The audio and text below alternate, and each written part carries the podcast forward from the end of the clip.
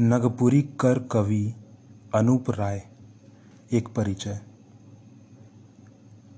अनूप राय कर जन्म आषाढ़ शुक्ल पक्ष, संवत 1917 ईस्वी के होए रहे। इनकर जन्म और सेवा स्थल ग्राम सकरा, मांडर रांची रहे। ज़रिया गोविंदपुर गढ़, खूंटी कर प्रबंधक रहे। इनकर बात कर नाव सुखज राय रहे। इनकर मृत्यु कर तिथि अब तक मालूम नहीं हो पाई है। कवि अनूप राय कर रचना कर मुद विषय, रामायण कर बाल कांड प्रसंग, श्रमण चरित्र, फूल चरित्र और सत्यनारायण कथा और बारह मास चित्रण है।